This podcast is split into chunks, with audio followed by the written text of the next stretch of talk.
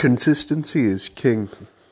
It's so easy to get started with something new and be like oh, all hyped up by the newness and motivated and everything and being like, yes, I will do this. But if you don't have the self-discipline to do it every single day exactly when you're meant to, then it's not going to make a difference. We need to stop looking for the quick fix and the next thing and how to increase our motivation and learn how to discipline ourselves and be able to do the things that we know we should, whether we want to or not.